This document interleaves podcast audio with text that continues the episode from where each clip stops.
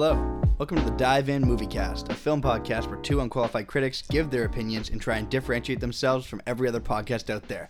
My name is Chip. Uh, I guess I'm Dale. I guess I'm actually Hayden, and I'm not actually Chip. and I'm Wesley. Uh, welcome to the Dive In Movie Cast. It's been a couple weeks since we've done an episode. Um, It has been a hot minute. you know, life happens. We don't It's a little into it. busy. I I personally right now, uh, I the last week I graduated. Uh, Yeah, I guess that's a big thing. Yeah. which is crazy. Um, I now have a bachelor of arts in theater alongside a certificate of dance and movement Damn. Out here, man. That's Out here so exciting. with a degree. Yeah, four years and thousands of dollars for a piece of paper. you got it. but hey, I'm here. I'm on the other side of it now, so it's super exciting. Your yeah, entire livelihood is printed onto that piece of paper right there. pretty much. Damn. Uh, but yeah, no, it's just been crazy times. Everything we just haven't really had the time to record and uh, keep up on the schedule as, as much as usual. So we were like, let's just do a fun one. And what better to have a fun time with than two little two little squirrels, Chip and Dale, Two little chipmunks. chipmunks, not squirrels. I don't know why. I'm, Eh, same thing. you know. Uh, but yeah, we're gonna we're gonna be talking Chip and Dale Rescue Rangers, which is uh, Mm-hmm. just released on Disney Plus a couple weeks ago, and is a, is a really fun time. And just off the bat, like, what have you been up to? I know you said you graduated, but what have you been watching? What have we been doing? Uh, I've been watching mostly. I just the other day finished Stranger Things. Uh, Yeah. I was a little behind on the trend. I, I didn't start it whenever, like the second it came out, like everyone else did. But I watched it all. Super. I loved it. Super fun. Super Oh, yeah. awesome. We have to do. That's the probably got to be the next part. That'll be like our next episode of Yeah. Stranger Things. Um, I've been also watching Obi Wan Kenobi, which a new episode comes out tomorrow, which is super exciting. Mm-hmm. Um, what else have I been watching? I watched. Um, did you ever hear of Final Space? Yes, yeah, the animated show on Netflix. Yeah. So I mean, it finished a long time ago. It's a couple years ago. It didn't like finish finish, but they couldn't like they didn't get it renewed for like a fifth season, I think, or like a fourth season. Can't remember. Um, but I watched like half of it a long time ago, and I saw it on Netflix, and I was like, maybe I'll just finish that, and I did, and it was really good. Um, it it struggled a little bit, but once it got to the finale, it was it really had a clear course, and it was very cool. I'm sad that it uh, it's never gonna be finished because Uh, cliffhanger ending. left off on a big cliffhanger. That's the worst. It kind of the thing is, it kind of wrapped everything up. Like you could end there, but I would love to see more. You know, but it's just not gonna happen, uh, which is upsetting. But no, that was super fun, and I watched all of that. And yeah, I we also, or me and my dad saw um, the new Maverick movie too. yeah, pretty much this whole like what we've been watching segment is like what you can he- expect next on the podcast. Literally, uh, Stranger Things, Obi Wan Kenobi, Top Gun Maverick. It's all coming soon. Top Mm-hmm. Gun Maverick, what a movie! Well, I mean, we got to do. The, we, we'll run the Yeah. whole episode on that, but holy cow, fire, so good. blown away. Um, that's pretty much what I've been watching as well. I just Mm-hmm. was in love with this new season of Stranger Things. I think it's like probably the best the show's been since season one. Um, Mm-hmm. which is awesome. I mean, I love the vibes of season three, but that's not a perfect season of television. And I think that season four is kind of the closest we've gotten to like the quality Yeah. of the first season, and it's it's it's really impressive and really great stuff. So I can't wait to talk about that. But Obi Wan Kenobi is just killing it so far. So good, so got, good. Got some issues with it, you know, the the scene where Leia's running around being chased by Yeah. uh, those goons, but you know. Uh, anyways, I, I I've been watching a lot of good stuff. I also checked out Bo Burnham's Inside outtakes. Oh yeah, I saw a couple of those. If you liked Inside, this is just more of it. You know what I mean? The same thing also applies to Jackass 4.5, Mm-hmm. which just released on Netflix and is just more of Jackass Forever. I love more of the stuff I like. I can't Yeah. I can't say no to it. I will say the only difference between uh, inside and the inside outtakes is a lot more screaming and angriness and depression from Bo Burnham. You can tell why he cut the stuff he cut. Yeah. There's a couple musical numbers that I was like, damn, you should have kept this. There's I- one that makes fun of Drake's music that is really five funny. years. Yeah. I wish they kept five years. I, I know it should have been in there. It's really good. I love the fucking spider scene. yeah. and then there's like a track uh, also on there just called Spider, which is Yeah. him just screaming. It's It's like hiding in a corner or whatever, just like a shot of a spider. No, I I, I thought that five year song was really funny because it's it's a Drake song. it's just a Drake song, yeah. Um, and I I love that the line. Uh, shit like this brings the movement down. Everyone's a feminist until there's a spider around. I I laughed so hard. so true, and it's so funny. Yeah. but The second there's a spider, everything's off the table. It's just Yeah. like, why don't you kill it? You're the man. It's like, whoa, hold on. Excuse me. Yeah. but yeah, there's just been so much good stuff. I think I've been so overwhelmed with the amount of great stuff that I've had to watch over these this past few weeks. Mm-hmm. Um, I also saw Crimes of the Future, which is the new David Cronenberg movie. I I, I want to talk about that, but maybe I'll write a review for the Instagram page or something. Yeah. Very weird. A lot of guts. Mm-hmm. Um, you know, just a nasty movie, but it was fun. Yeah, body horror all around. Yeah. Uh, but let's you know let's get into something a little more family friendly, a little more Mm. fun, and uh, and just talk Chip and Dale Rescue Rangers. Chip and Dale. Stars John Mulaney, Andy Samberg, and it's directed by Akiva Schaffer of The Lonely Island. Mm. And so I guess like before we talk about Chip and Dale, let's talk about those guys right there. Okay. Yeah. Um, what do you what do you think of The Lonely Island? Are you a fan of The Lonely Island? I was like when their stuff re- was really popping. Like I remember as a kid jamming out to "I'm on a Boat." Like yeah. that's a classic. Uh, but I, I still I still do love those guys, and they do make they made a lot of funny stuff. Um, and to like when you've got the chemistry of the Lonely Island plus the chemistry of uh, Andy Samberg and John Mulaney, who were on SNL together for like so many years Yes. Yeah. uh, as writers together and stuff like that. Um, you can't go wrong with that. And to like, I mean, I also love John Mulaney's stuff. Like all of his stand up and everything is hilarious. Yeah, I think Kid Gorgeous uh, is probably one of the funniest stand-up specials I've ever watched. It's it so it makes me cackle. It's really, really funny. Yeah. Um, but yeah, I mean, uh, like I.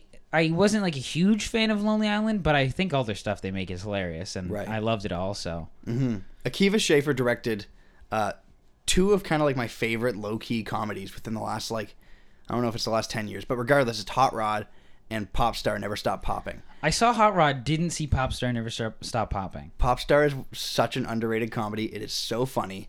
Uh, it's pretty much a parody of those Justin Bieber documentaries that he filmed Yeah. back in the early 2010s, and it's it's so good. Uh, and the Lonely Island's brand of humor is something that I've kind of loved since I was like 10 years old, you know. And so it's been fun to watch them grow and do random things throughout their career, but like that immature kind of sing-songy stuff that they started off with and then the the directing stuff that they ended up doing has always just been so effective and so funny for me. So to get like a movie like this that's directed by Akiva Schaffer of Lonely Island and stars Andy Samberg, uh, I just think is is so cool and like really like weird. Mm-hmm. It's like Disney finally allowed themselves to be the butt of the joke for once. Yeah, You know, and it works so well. it does, yeah.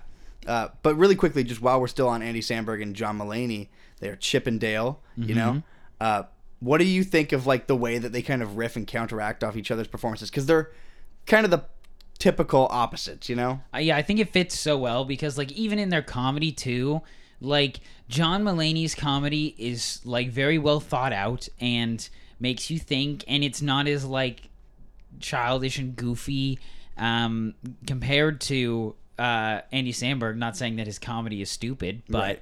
Uh, oftentimes he does lean to the stupider side of comedy, which isn't bad. I, I laugh at fart and poop jokes all the time. but- Right.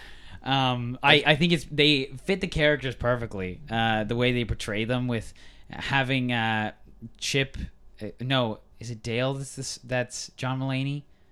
I believe Chip is John Mulaney. Chip is John Mulaney. Dale is Andy Samberg. Look Yes. that up.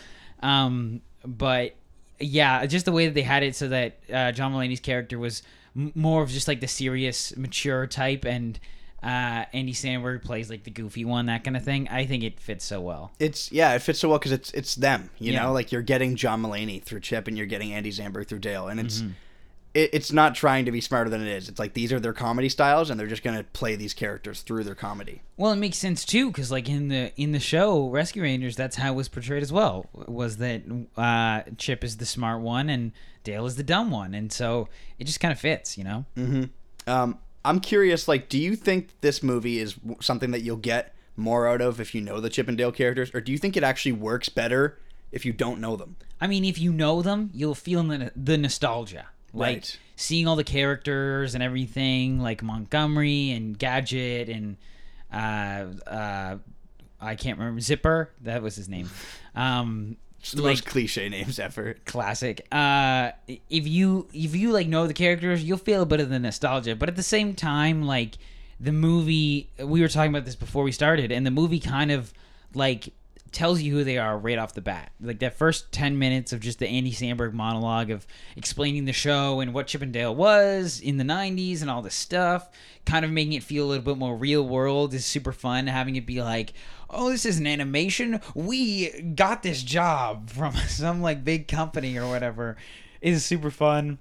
And so I I think you don't really have to know who they are, but I think if you are like above the age of I'm gonna say 20 right now mm-hmm. in the world, you probably already know who Chippendale is. Yeah, that's. I think like we're kind of right on the threshold too. Like the fact Yeah. that we know Chippendale might kind of shock some people because that's like that's right before I think people would would start saying who. You know? what I yeah, mean? exactly. And I think it's it, we we mostly know Chippendale from like like you were saying holiday specials or just seeing them as part of like the Mickey Mouse group or whatever. Right. and, Yeah. Yeah. like off that air. kind of stuff. off air, I brought up that just like the only interactions. I mean, I've watched Res- Rescue Rangers kind of here and there, Mm-hmm. but my primary interactions of them is like they're kind of just there and they're speaking in high pitched chipmunk vo- chipmunk voices, Exactly. uh, while other characters do other stuff. You know? Yeah, I that same here. Like I've watched a couple reruns when I was like really, really, really young,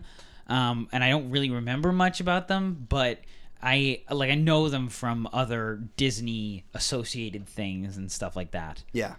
And I, I think like yeah, I totally agree with you. If you know those characters, you'll get more a little more nostalgia out of it. But I also think that this movie is very smart with how it's written because if if if Chip and Dale like the show never existed, I think that this movie could exist exactly as it is. It kind of fills you in. And so even if it was a fake lore, like even if they weren't real characters, it fills you in on their story, you know? So I think like Exactly. regardless of if you have any connection with it, this is a completely standalone thing. Uh, I can't believe I'm sitting here like analyzing the connection to the Chippendale characters. Hey, I don't think many people have a very deep connection with those characters, and if you do, uh, great, that's awesome, for you. I just I don't I don't think I've ever talked to someone who's like, yeah, my favorite Disney character is Chip and Dale. like of all the Disney TV shows that I watched as a kid, the one I watched the most of was DuckTales. Like Right, I- that was kind of the vein that I went down. Um, I didn't watch a lot of uh, Chip and Dale or like I mean when I was really young or not really young actually when I was a bit older things like Mickey Mouse Club came out or whatever and like that's not really the same thing. Uh, but if we're talking about like the old classic uh, cartoon TV shows like that, mine was uh, Ducktales. Yeah. Well, while we're on Ducktales, what would you think of that little uh, Scr- Scrooge McDuck, Scrooge McDuck yeah, running through the great. gold coins? I thought that was a really fun reference. That was really funny. Uh, I'm with you though. I was a big Ducktales fan. I watched a lot of that. Mm-hmm. Um, Chip and Dale is kind of like you know I saw it at my babysitter's sort of thing. It Yeah. would be on the TV and I'd be like passively watching it, but like never really into it. Oh, and I gotta say, I gotta say, before I forget about it, the Darkwing Duck cameo at the very end, Very funny. so good. Uh, and I think it's like I only know Darkwing Duck because I remember getting really stoned with all my friends and like just seeing it on the TV and being like, well, Darkwing. let's watch it. Uh, so I, I've thrown on an episode of that before. I didn't ever have a connection to that character as a kid. I, I watched a bit of it on top of like the Ducktales, but not very much. Right. yeah. Um, but Darkwing is is an iconic character, and I would love a Darkwing TV show next, or a Darkwing movie. They're sorry. gonna reboot it just like this. reboot Darkwing, man. it's like making fun of all like the superhero stuff that's happened. Reboot Darkwing and make a joke that he is the next Batman. That would actually be funny. That would be funny. I'd be like on board. imagine it's the whole story is Darkwing Duck is trying to be the next Batman. yeah, he's like he's watched. He's that. like, I'm dangerous. I'm cool. I could do this. Like Ben Affleck, he did it. I, I do think that like this movie, uh, Chip and Dale Rescue Rangers, kind of opens a door for Disney to be like, oh damn, people kind of are actually like receptive and reacting to us being a little more like tongue in cheek with our with Mm-hmm. our IP, and I think it does open a door a little bit to like, don't take yourself so seriously, guys. Yeah. it's totally fine to like take your stuff and like lovingly make fun of yourself. You don't have to like shit on yourself to make fun of yourself. You know, Mm-hmm. No. you can you can kind of just like wink wink nudge nudge. This is kind of funny, and we're just kind of making fun of ourselves. You know. Yeah. And I think that this movie, it's not ever mean to those to to the IP. I think it's just very playful with it. Um. So I was I'm curious, who do you think this movie is like for? We were just talking about this off Yeah. air, and I, I'm like, it's this weird thing where a lot of Mm-hmm. the humor is adult centric, and it's stand up comedians or comedians that most people our age like, right? Yeah. So a lot of the connection we're feeling is knowing the actors. Uh, knowing these the IP and knowing all this stuff and the animation that we're seeing. And so I think like kids that are very young right now probably are drawing a lot of blanks with like what is this? But I, I'm curious like do you think that this is more of a kids movie, more of like an adults movie playing on nostalgia? Like where where do you fall? I think uh, I think who it's really for is it's for the young adults of this generation. Like not as much us, the 22 year olds who are. I mean, even though it is kind of still for us, like it's got those adult jokes and we kind of know the characters and stuff. I think it's more of like the 30 year old range parents who have kids who are like, I remember watching Rescue Rangers as a kid. Let me show this to my kids so I can enjoy it, but they can also enjoy like the fun animation and all that kind of stuff. Because there's still lots of IPs and characters that kids will recognize today, um, such as things like Ugly Sonic or Yeah. uh, Peter Pan or like big basic things like that, or Baloo from Mm-hmm. uh, the new Jungle Book. And then all the you know the cars from the Cars movies, and a lot of like Pixar and Disney references that are a little more modern. stuff like that. So I totally think they will understand that, but at the same time, I do feel like it's it's targeted a bit more towards the adults. Now that I think about it, like with the jokes that are happening, and um, like I feel like kids won't really understand the whole like bootlegging plot line that they've That's got what I going mean, on. right? I Yeah. feel like that's definitely more for adults too. Um, but at the same time, I think it's definitely simple enough that any kid could enjoy this. Right, and yeah, I, that's what I mean. It's it's got all the flashy animation and the fun, cute chipmunks that you can engage into the plot line with. So I don't think that like kids are sitting there wondering like, what is all this IP I'm seeing on screen? You know what I mean? But Yeah. I I do think at times throughout it, I was like, these jokes are very mature. Like, Oh, yeah. there's some some really adult stuff, and I, I definitely think that it kind of does fall more into line with like it's a comedy that kids can still watch, but it's definitely a little more tailored to an older crowd. Yeah. Uh, in my opinion, there's nothing nothing worse than a kids movie that is just a kids movie Mm. that the parents have to suffer through. You know, it's like the the nails on a chalkboard type kids movies was just like Yeah. I I don't think there's anything worse than that. And this is the opposite of that. Mm-hmm. I think if you're making a kids movie, throw some stuff in that the parents can enjoy. And I mean that's been done for like decades, and like a lot of the, some of the I mean a lot of the best animation movies, in my opinion, are the ones that have those adult jokes that are snuck in there that kids might it just might go right over a kid's head, but the parents will get it. Like that's that's the good stuff in my opinion. Those jokes are great too because then you rewatch them as you grow up and you're like, Oh, Oh, I get yeah, it. Like with uh-huh. Shrek, I've watched those movies and I'm like, damn, these are nasty. There's some like really Yeah. Mm-hmm. inappropriate jokes in the Shrek movies, um, but I never caught on as a kid. Uh, okay, so I, I wanted to bring up the the core mystery and the core plot line because Yeah. it kind of feels to me like Disney was like, all right, let's do like a modernized Who Framed Roger Rabbit. Mm-hmm.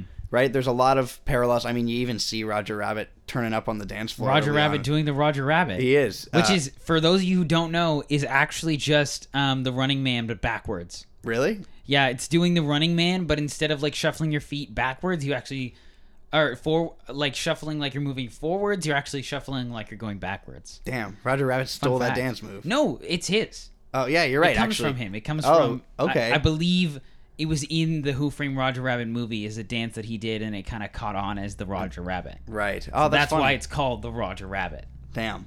The more you know. The more you know. But I, I think it's so clever the way that they, and obviously, I mean, I don't think this movie's as good as Who Framed Roger Rabbit. Just Mm-hmm. off the bat, I think that movie's great.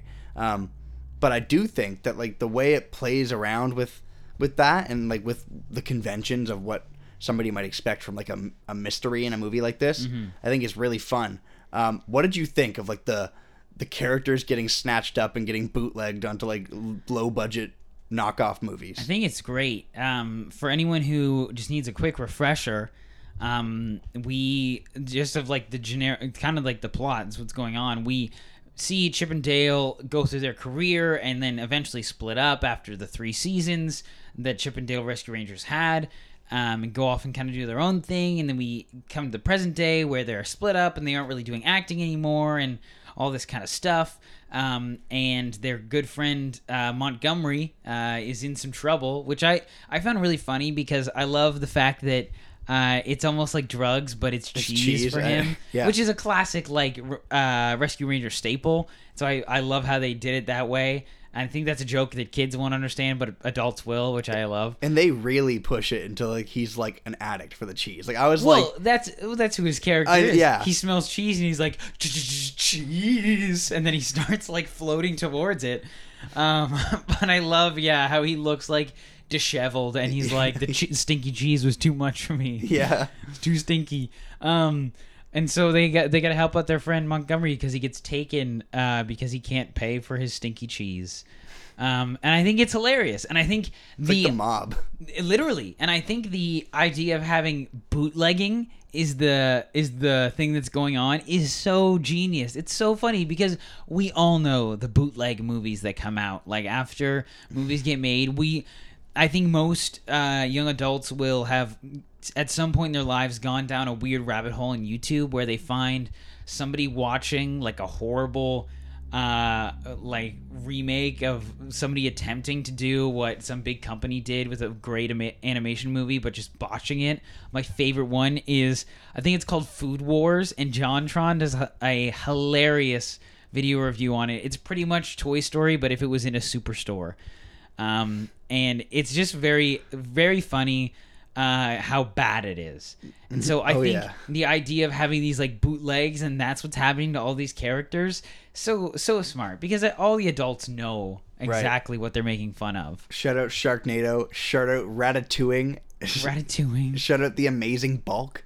Oh Uh, yeah. I, I could go on and on, but yeah, those types of movies are so funny. And the second I saw this joke, I was like, I, I, I found myself constantly shocked throughout this movie about like how obscure and how like Yeah. wild they were going for with some of the jokes. I was like, wow, we're really like trafficking and bootlegging like animated Mm-hmm. characters here. Uh, but yeah, I think that it's a very funny joke for people who have seen any of those like cheap knockoff. Exactly, and. I, I think I think it works great for the plot, like ha- giving them a reason to have to be the rescue rangers again and have to try and save their friend um, is genius. Like I think it's super smart and super fun too.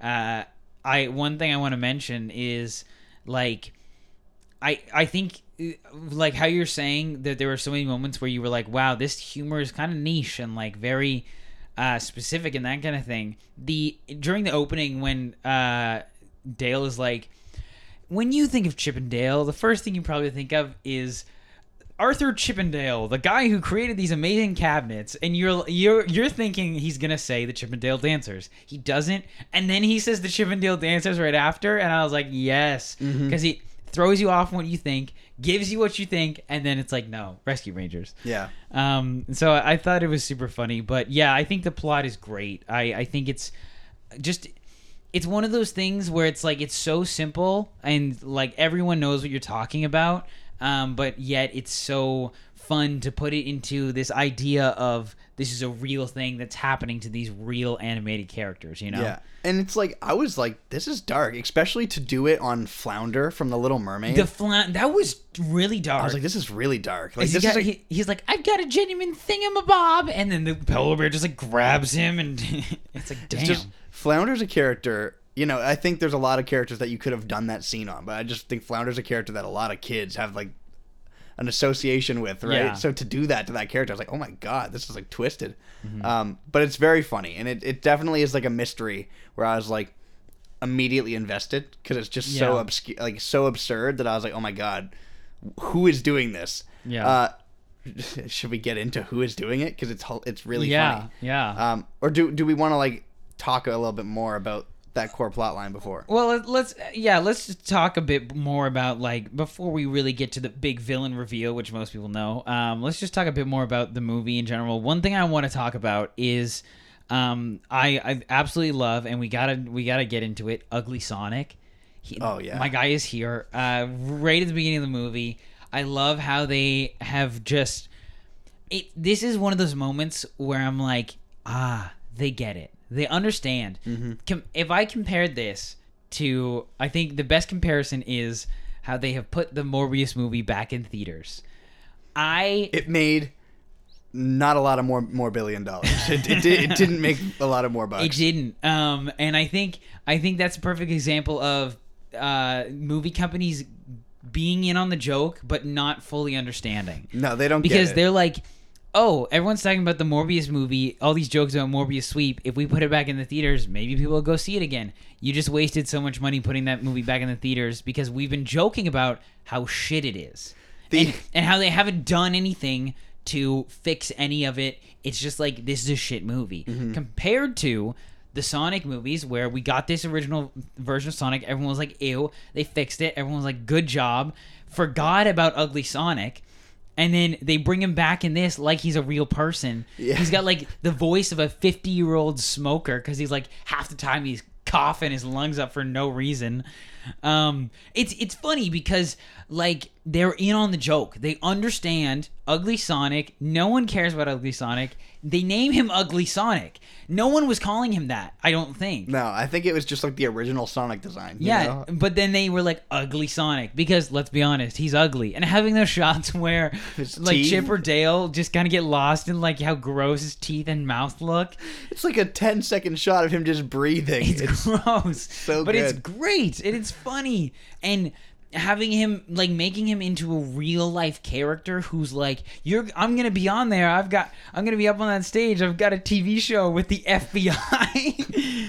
like so good and and how they make the joke too of like how uh he's like oh you want me to go fast and they're like yeah and he's like well that's what the other sonic like i don't i just take it slow i'm like oh my god I think, you know, the idea that we saw Ugly Sonic and then we outcasted him and now he's doing like conventions and just like Yeah. signing autographs. It's so funny to me. i would go i would 100% get a signature from ugly sonic and a picture Oh, yeah. i And would be Did, there did you notice all the pictures he has that like you Yeah, could have gotten like, signed? His face photoshopped on like Batman or like some dumb shit like him doing like the Burt Reynolds like laying on Yeah. the. Oh, it was so funny. It was so good. That's such a that's a joke that is like so weird to me that it exists in a modern day like big budget Disney movie. Is that's just so obscure. I mean, it's it's okay. Well, it's not because everybody gets it and everybody knows. Yeah. But it's just such a product of the day and age and the internet that we live in right now. Like to Yeah. have Ugly Sonic come back as a character in a movie.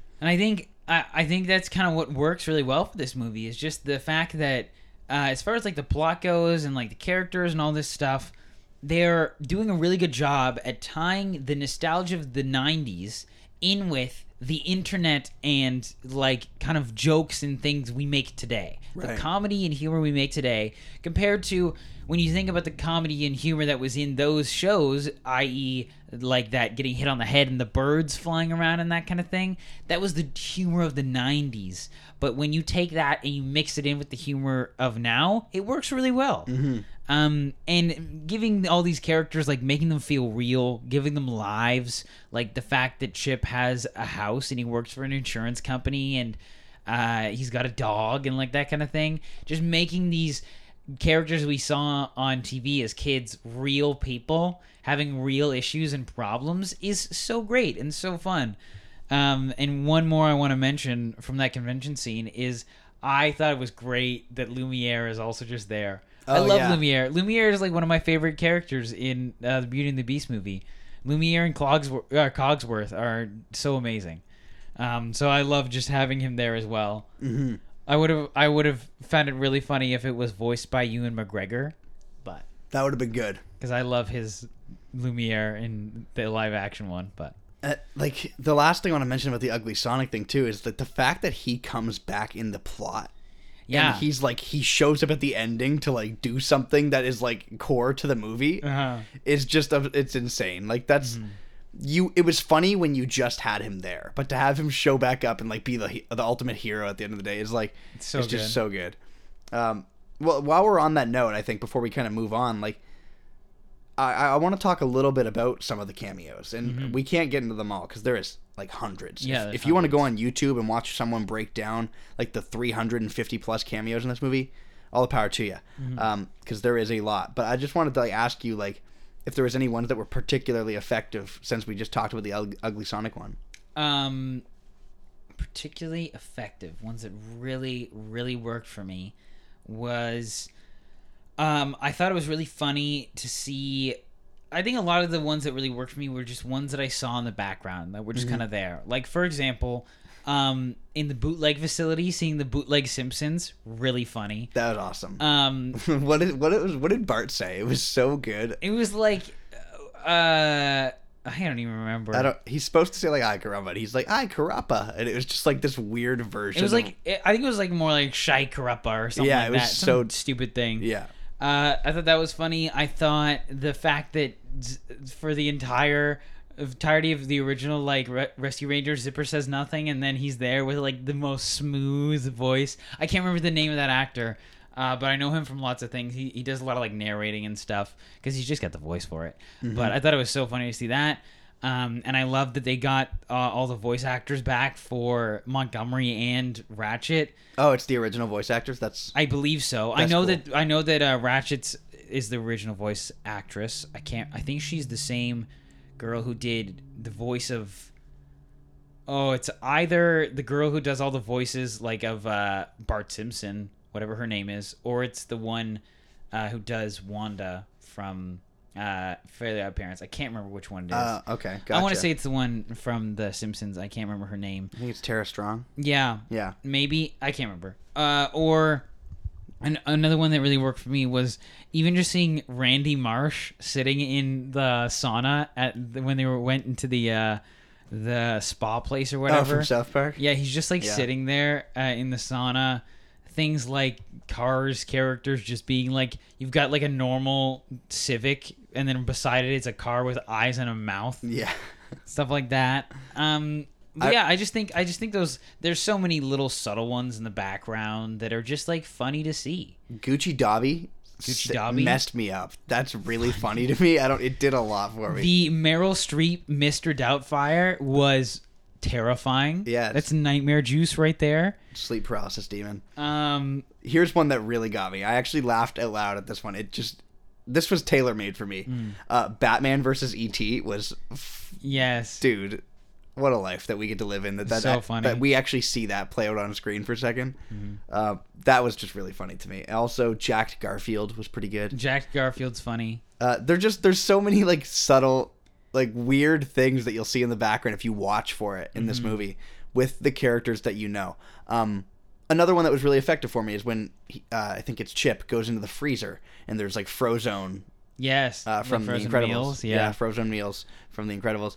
It's just you know I could go on and on. Like I Yeah. said, there's hundreds of them, but it's uh it's really effective and it's really funny. Another one that I found really funny, and this is the last one I'll say, was the He-Man and Skeletor Yeah. uh, signing stuff, and He-Man's like, "I think I felt something by my feet," and Skeletor's like, "That's because all you you don't even wear pants," and like just that kind of stupid. I was like, "Oh, that's great." Oh, but yeah, I th- think- there's hundreds of cameos. I think the reason the cameos are so effective too, and this is a big thing for me, is it's all of animation. Yeah. It's uh, you know, you got South Park, you got Rick and Morty, uh, you have all of Seth Rogen's animated characters ever. You have My Little Mm-hmm. Pony. You know, it's like Oh yeah, that was a great scene too. you have Big Mouth even the, the Mm-hmm. Netflix show Big Mouth. It's it's all here. If if if something's been animated, there's probably a subtle reference to it here. Yeah. Uh, and why that's so cool and why it makes the movie so much better is because it never allows it to feel like a commercial for Disney Plus. Mm-hmm. It's never like, hey, we are Disney and we have all of this. Look at, we own all of this. Come come check it out. It never feels like that because it's everything. And Yeah.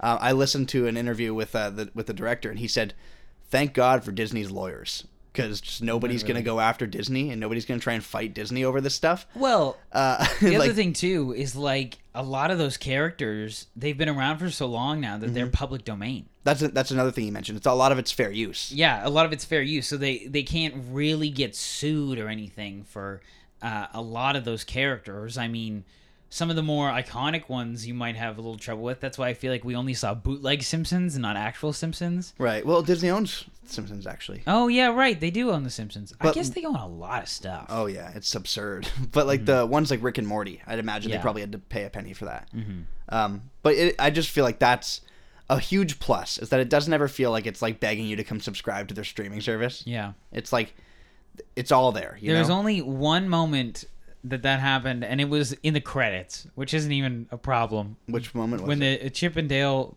theme song that is done by Post Malone, which I guess I'll say right now, fucking slaps. It does. He goes so hard on that. I don't know why, but He- I he didn't- absolutely love it, and I will be listening to it. He did not need to go that hard for the Chip and Dale soundtrack. Um, but in the min- in a moment of the credits, one of the names came up, and it like it just looked like the Disney Plus screen, like when Oh. you go into Disney Plus, and I was like, oh, that's there's their little thing. yeah, they had to throw it in. They just had to check it in there, but Mm-hmm.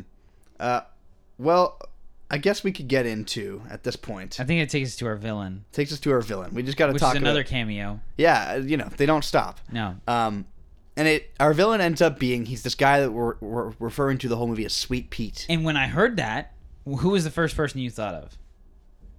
I uh, I actually don't know. See, when I heard that, first person I thought of was like, oh no, the villain of this isn't actually going to be Pete. You know, like Big Pete from Mickey Mouse, Mickey Mouse's Oh enemy. yes, okay, yeah. I was like, yeah, don't let it be him. He's always the villain. And then it wasn't. It was Peter Pan, yeah, Peter Pan. uh, which I thought was great. Um, I don't know if I can ever look at Peter Pan the same, uh, which sucks because my parents are huge fans of Tinkerbell and Peter Pan, and I, I I will be able to. I love Peter Pan. Um, too. But yeah, so we we get Peter Pan. He's the one running the bootleg facility, uh, and I it's it's all because he was told he would never grow up, and then he did. and grew a little uh, grew little a pube stash. dirt stash, Yeah. and got some acne. And then ended up making his own bootleg film, and then realized that he could make money off of making bootleg films for characters who people kind of forgot about. What was it like? The boy who could fly. The boy, the flying The boy, or right, something the like flying that. Boy. Uh, my favorite bootleg title, by the way, when it's just going through all the titles, Spaghetti Dogs is Mm-hmm. Spaghetti Dogs is so good. It's really good. um, but yeah, I think that having Peter Pan be the villain is uh, very unexpected. I don't, Mm-hmm. you know, I th- that's another moment that ties back to like I'm shocked Disney was like, yeah, go ahead, yeah. you know, like make Peter Pan this giant evil villain who's like stalking and trying to kill two chipmunks. It's like Mm-hmm. we're fine with it. Is he? He's voiced by Will Arnett, isn't he? He is. Yeah. Yeah. I knew I knew. BoJack Horseman somewhere. himself. Yeah. No, I th- I think it's a great. I think it's great, and I love how um he still does the coo or whatever Peter Pan says, Right. but it's like a middle aged man, so it's like coo and then he coughs his lungs out, and he like, I know there's a scene where he's chasing Chip and Dale, and he's like, "Oh, I definitely think I pulled something there. You guys go. I gotta take a second. And like, clearly aged a bit. I think it's great. I just think, you know, having him be upset because he grew up. He's like, I'm the boy who could never grow up, and I, I grew up, and now they all got rid of me. I Mm-hmm. think that is a, a very, it's like simultaneously funny, but it also is like it works for the plot. Yeah, no, it's per it's a perfect plot line and idea because it's it's the definition of all those characters that you see at these convention centers trying to get these people's attention because they were a huge thing in the 90s but then uh, they didn't grow up but we grew up and the shows kind of fell out and now they aren't really in anything anymore and so it's perfect to have a character whose whole idea in the original Peter Pan movie is that you'll never grow up, you'll never uh, go out of style, that kind of thing, and then they do. Um, I think it's such a smart uh, play for like an actual villain because it I makes so much sense. Yeah, and like, it just it's so weird seeing him like that. That Oh, was yeah. what that, I just I was like distraught. I was He like, doesn't damn. even feel like Peter Pan. It does not feel like Peter Pan at all. No. Which is, I think, why Disney was probably in on the joke. It's like, well, it's Yeah. not Peter Pan. You know they haven't mean? used Peter Pan in anything for years. Like, Yeah. come on. Exactly. I just feel like it's such an oddly, sp- it's an oddly specific character to to make like the big bad of your villain or of your movie here. Yeah. Uh, but I, I think it works. It it's weird, but it pays Mm-hmm. off. Um, I feel like okay. One thing I wanted to address negatively about this movie though Mm. is I feel like it falls into a bit of a lull by the time you reach the third act, Mm. where it's like I feel like we can wrap it up. I, I won't say I was ever bored because the movie's moving so fast and there's so much going on at all times. But I will say like around the hour and 15 I was like I don't know if I'm necessarily as interested as I was like 30 minutes ago. You know, like I started to waver uh, in my interest on uh, the whole main mystery and I think by the time like they were on that um like the I don't know why I'm they're in the factory and like oh yeah, like in the CGI machine. right the CGI machine right after that happens Mm-hmm. I, I i agree i think that was where i was kind of i it kind of like lulled for a minute um and then the finale kicked in and it, it picked itself back up um but I would agree is that that's one of my few gripes is that after uh chip gets the snoopy ear Uh, Yeah. It kind of like lulls for a bit there in the middle. Um, but at the same time, I when I first started the movie, I saw the runtime was an hour and thirty eight, and I was like, that makes sense. Like, how much can you actually squeeze out of this? Um, Got to keep it in the hour and a half range. yeah, I would agree. I would agree that that is kind of where it lulls, and I think for me, the reason why it lulls there is because it does this like kind of cop story, not cop storyline, but it's very tied into the cops and like um, they're kind of doing their own thing. They got that, got their own storyline going on, and I think, in my personal opinion, Ellie, like the female cop, she just wasn't doing it for me. I feel like a lot of her performance. Now, I will say she was acting alongside all anime characters. She, I don't think she interacted with one human, Yeah, they were probably just holding up two cardboard signs that look like chipmunks for her to act to. literally, and so that is a little tricky. I understand, but at the same time, her, I think her entire performance just kind of feels phoned in. Yeah, that's fair. Uh, and for someone who should who states as her character that she is a huge fan of Chip and Dale, uh, and it, it becomes a prevalent thing that she actually is a huge fan of Chip and Dale. Um, I, I feel like she should have just been more excited or more into it, or maybe making more like if she had made some like Rescue Rangers jokes that um, Tied back to everything. they yeah. kind of tied back to the classic Rescue Rangers and and Chip and Dale were just kind of like ah nah nah nah we don't do that anymore like that would have been funny um but she just didn't she just kind of phoned it in and so Yeah. yeah No, I totally agree, and I think the fact that I barely remember that character says a lot about Yeah. that character, right? Like it's when I'm re- when I'm recalling this movie, and I only watched it like two weeks ago. That's like pretty removed from my memory of it already. exactly because like you've got her whole storyline with her and Captain Putty when Captain Putty reveals that he's a villain Yeah, J.K. Simmons as like some So Gumby, good. Gumby knockoff. Gumby uh, essentially version of him. I thought it was so funny when he took the fingerprint just by sticking his hand on it and then scraping that part of his hand off. Yeah. that was hilarious. Um, uh, yeah, I just I think that honestly, Captain Gumby was or Captain Putty was way more interesting to me than she even was, and so I I thought she, her character was a little weak, and that's kind of where it lulled was when. It was like in this whole moment of like we can't trust him. She's she's the bad one, and it's like if she is, that sucks because she her character sucked for a lot of this. Yeah. But yeah, it's like thank God they didn't go like she's the big bad of the movie. yeah, Uh, no, I, I totally agree with you, and I just think that that lull, you know, um, you could have cut like ten minutes out of the movie, and I just think the pacing might have picked up a little bit. yeah, But it's it's moving so fast for that first hour that I was never bored. I think it's just because it does have to slow down in that little bit there that that it doesn't work. Uh, I do think that like you know it, it's not like a big thing that it does wrong, and it doesn't like significantly like pull me out of the movie or anything. I was just kind of like, all right, I feel like we can we can speed it up a little bit. We haven't seen uh, Sweet Pete in a little bit, and then Yeah. he. I also, you know, by the time he's chasing them around and he's this big monster mutation, I was like, this is like fun, but also I'm kind of I'm kind of done with this now, you know. Um, but that's just minor gripes for the movie. I just think it's crazy that this movie is as smart as it is. Yeah, and that it exists and like that it's as funny as it is. Because i think it's not it wouldn't have been hard for disney to have hired a different director a different writer and made a really boring bad disney plus original chip and dale movie you yeah, know? exactly. the fact that it's this self-aware and kind of funny is is really surprising. I think it's amazing the fact that I and I don't know if they thought about this, but like how they're talking about making reboots throughout the entirety of the movie, being so self-referential, like this being a reboot kind of um I think that it perfectly jokes the fact that this is a great reboot compared to what might have happened. Right. You know, like it's making jokes about uh, these horrible reboots that happen and all this stuff. yes they make the it- joke about the rapping cartoon exactly characters. the rapping cartoon characters. I feel like that is something we probably would have gotten if we got like a chip and dale movie where they were like make it like the original rescue rangers. And it's we like- do get it here but it's making fun of it. Exactly. Uh, and and they start rapping and it's like wow all i can rhyme- things with is whale.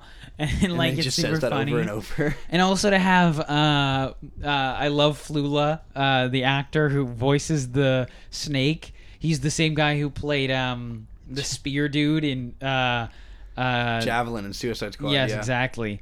Um, I love him, and I love how funny his little snake character is, even though it only pops up for like a minute. Mm-hmm. Um, but yeah, no, I think it's I think it's perfectly kind of it does a good job at balancing making fun of itself, but also being in on the joke. You know. Right. And Like- it's like it's just rare for Disney to feel like they're in on the joke. Exactly. That was one of my favorite things about this movie is that Disney never puts themselves at the butt of the joke, but in this case, it felt like they were laughing with us. Like they're like, haha, we get it. We understand. Yeah. Um, with like even little simple things. Like I think we had mentioned earlier about this Scrooge McDuck like being in the pool of money. I think that's hilarious to do in a spa. Of course Scrooge McDuck would have the money to be like, I want my own private room that is filled with a hot tub with gold coins Just for me. Yeah. just for me. That makes so much sense. Right. So I think it's really funny in that regard. Um, one thing I did want to mention too that I we kind of briefly skipped over was a part a part of Pete's crew is this Seth Rogen. oh yeah. oh my god. Um, dwarf man. I think this is a great like. I, I love how they're talking about like they're in the valley, the, uncanny, valley Yeah. so good um because I, I totally think there was a period of time where that that kind of animation happened where it was these if he feels like a Skyrim character in the sense where Skyrim characters will talk to you and it looks like they're looking at you but they aren't really looking at you Just kind of like over your shoulder. yeah they they just kind of like their heads don't move up and down it's just like straight on that kind of thing I I took it very uh, much as like a Polar Express reference too.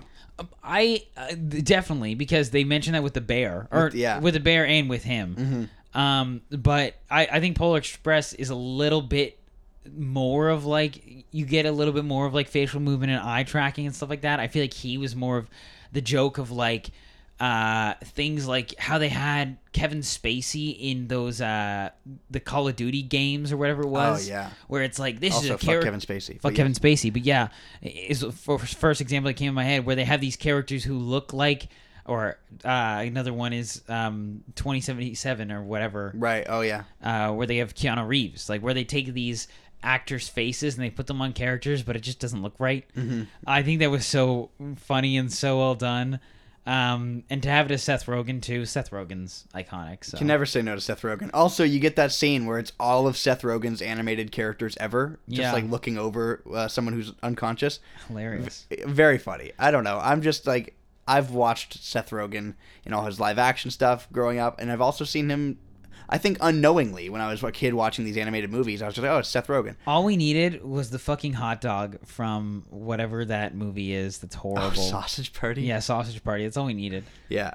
Um, How dare they? and then one other thing I want to mention too is I thought the fact the the fucking ch- dude who sells cheese is a Muppet.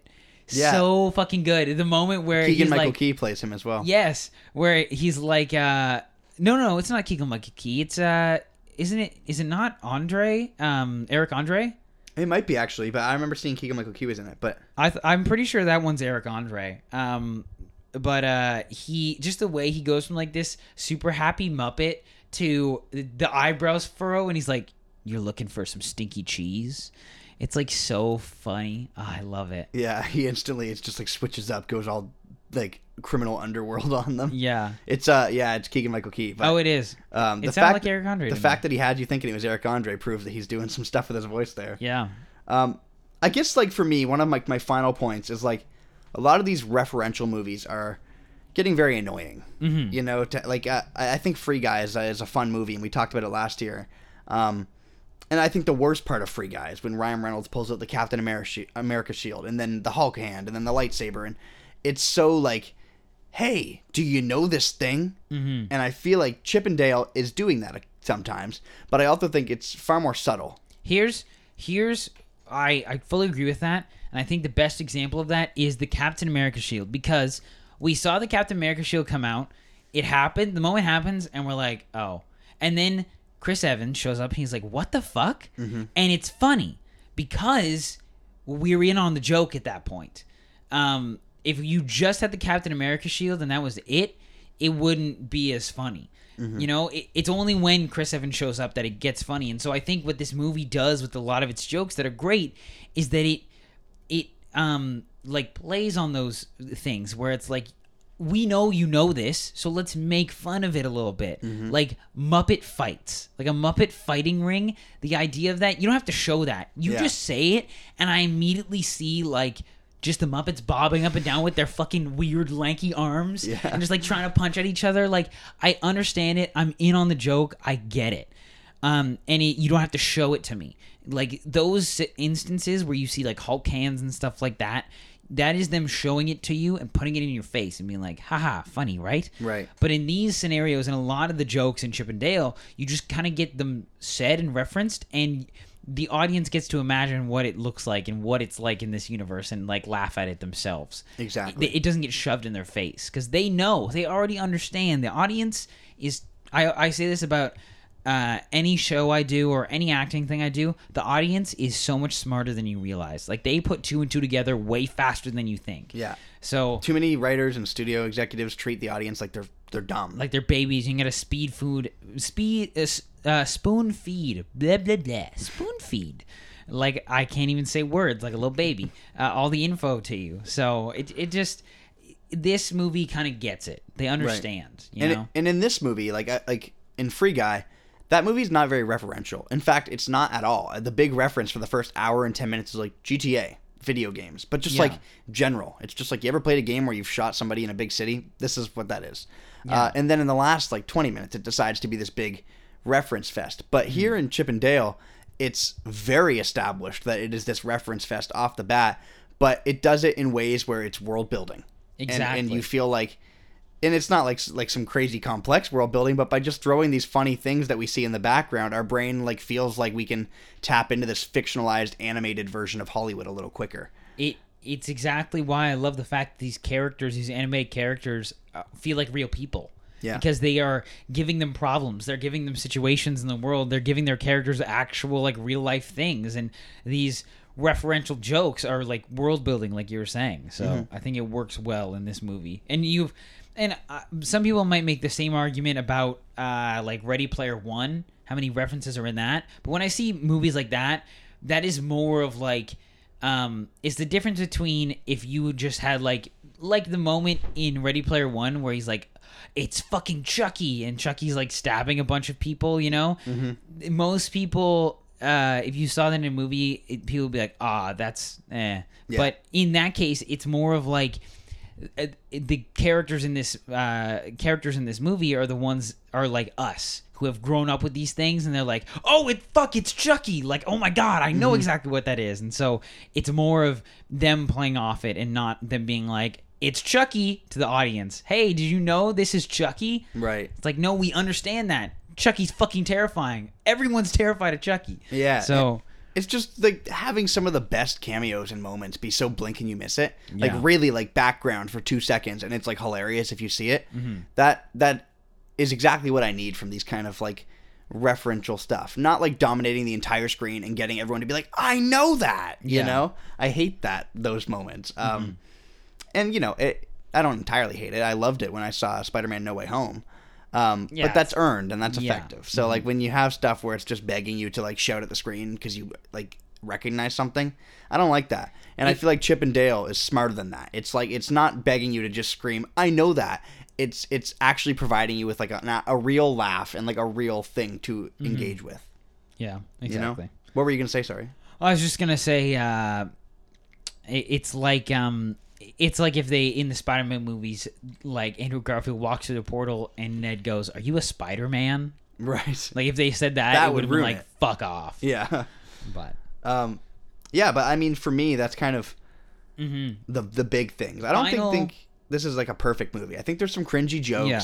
i think it, it does you know i'm not about to sit here and act like it's like way more superior than all these other referential movies because it is still a very referential thing like a lot of the the big moments come from the fact that you know these you know this stuff Yeah. um and that's not necessarily a negative but I, I don't think this movie is like perfect but it's so much better than it could have been and Yeah. it's surprisingly funny and it's it's just a really good time mm-hmm. and and that's a shock you know yeah, my kind of final thoughts on it are uh, when I originally heard this movie's coming out, I was like, "Oh, okay, that'll be fun for like kids." I thought the trailer I- was bad. When I first watched the trailer, I was like, I don't even know if I'm interested in this at all. Yeah, exactly. I saw the trailer and I was like, "Ah, this is definitely for kids." And then I watched it and I was like, "Wow, that was really funny, really entertaining, not super long. Like it was I thought it was great." Um so my final thoughts on it were I I love uh, 90s nostalgia. I wish I was born in the 90s. I wish I got to grow up in that time a little more. Yes, we're close enough. 2000. It's like it's right on the cusp. No, we aren't. Um, We- that's like being born in 1999 on December 31st and being like, I'm a 90s I'm kid. a 90s kid. Yeah, that's true. No, it doesn't count. Um, I, I wish I got to experience it more because as a child and even now, I'm still interested in those older things. I love 80s music. Uh, I, I have a Super Nintendo, like that kind of stuff. I love those retro things. And so seeing these things come to life on the big screen in a way that I never thought they would. And making jokes about like getting that CGI surgery, Yeah, like that that, kind of thing, very funny. The animated fur debate.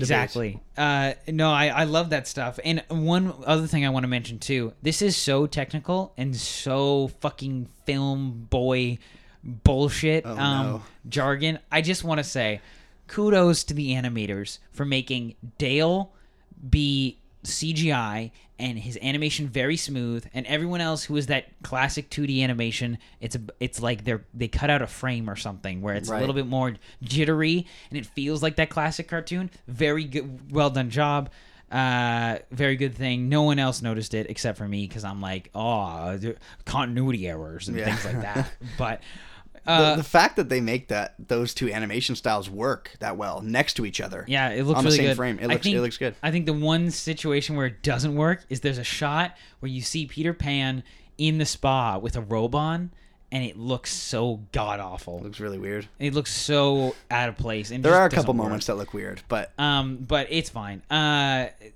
tiny little thing. So in my overall rating of Chip and Dale, out of out of five uh, bootleg VHSs, what are you what are you rating it? out of five spaghetti dogs, I give it like a three and a half, maybe a four. I was gonna go with three and a half as well. Um, I comfortably enjoyed myself a lot. you I know? think I, you know what, I think I'll probably, I'll probably stick with the four, uh, just because I, I really did enjoy myself. I, I had a lot of fun, and I didn't think I would.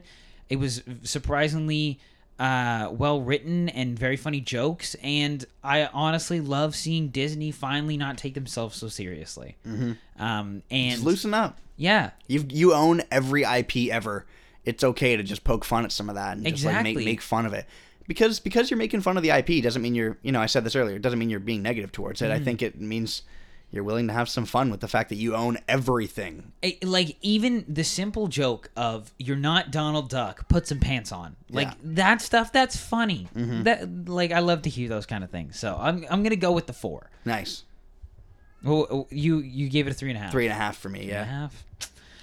Chip and Dale. But yeah, I think that's about it. I think that's about everything uh, we have to say about this movie. So thank you guys so much for listening. Uh, if you want to check out our other episodes, uh, we're on Spotify, Apple, wherever you listen to your podcasts, uh, and we'll be coming out with more stuff. I know we're on a bit of a hiatus, but we're back now, uh, making more stuff. So So you'll pump out all the good stuff. There's so much good stuff coming out this summer. It's about to be great. coming out. Um, so yeah, you can check us out on Instagram uh, at our individual Instagrams. I'm at Wesley Giffen. I am at Hayden Koutras, and it is the same name on our Letterboxd. And you can also find us uh, at the Dive-In Moviecast on Instagram. I goofed around our outro. Whoa. Um, and look, I know. Uh, it- wouldn't it be great, you know, like in all these all these classic movies, you see these rebooted characters, and you're like, ah, man, I'd love to hear just like that the classic uh, theme song at the end, not those stupid generic pop songs where they turn the theme song into this this crazy song sung by some pop artist, you know? Right. Just the worst. Yeah.